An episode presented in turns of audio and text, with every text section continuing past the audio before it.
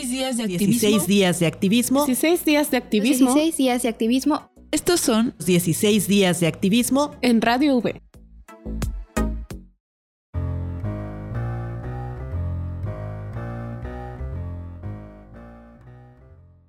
¿Qué sería de la Declaración Universal de Derechos Humanos sin la participación de las mujeres?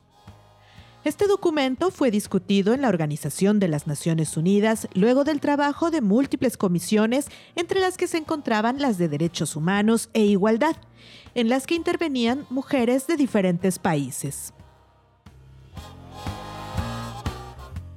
Entre las mujeres que pelearon por reconocerse como personas y garantizar igualdad en la Declaración Universal, se encontraban algunas de países como Estados Unidos, India, Dinamarca, México y Venezuela. Una de esas mujeres fue Eleanor Roosevelt, considerada adelantada a su tiempo, quien ocupó la presidencia de la Comisión de Derechos Humanos y participó de manera activa en la redacción de la declaración. Hansa Mehta, originaria de la India, cabildeó hasta lograr que la declaratoria dijera textualmente todos los seres humanos nacen libres e iguales, en lugar de solo todos los hombres, para garantizar que las mujeres fueran reconocidas como sujetas de estos derechos.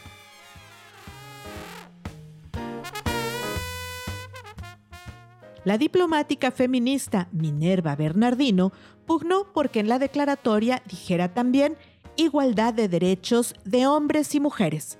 Esto incluso desde el documento anterior denominado Carta de las Naciones Unidas.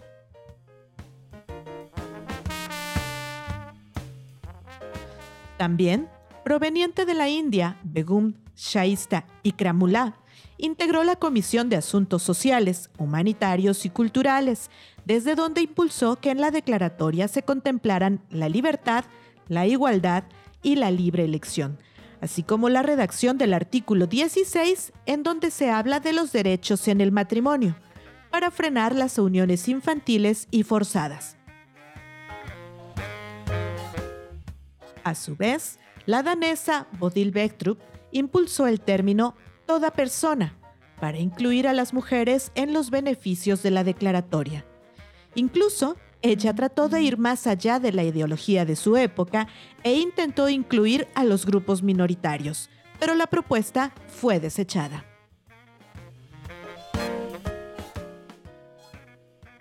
A la francesa Marie-Hélène Lefréchot se le debe que el documento diga que toda persona tiene todos los derechos y libertades proclamados en esta declaración, sin distinción alguna de raza, color, sexo, idioma, religión, opinión política o de cualquier otra índole, origen nacional o social, posición económica, nacimiento o cualquier otra condición. La bielorrusa Evdokia Uralova impulsó la igualdad salarial para las mujeres, pugnando porque en la declaratoria el artículo 23 dijera toda persona tiene derecho sin discriminación alguna a igual salario por trabajo igual. Esta es una cápsula de la serie 16 días de activismo en Radio V, a cargo de Nadia Rodríguez, Ana Lilia Martínez, Citlali Zárate y Brisa Gómez. La música es de Radio Francia.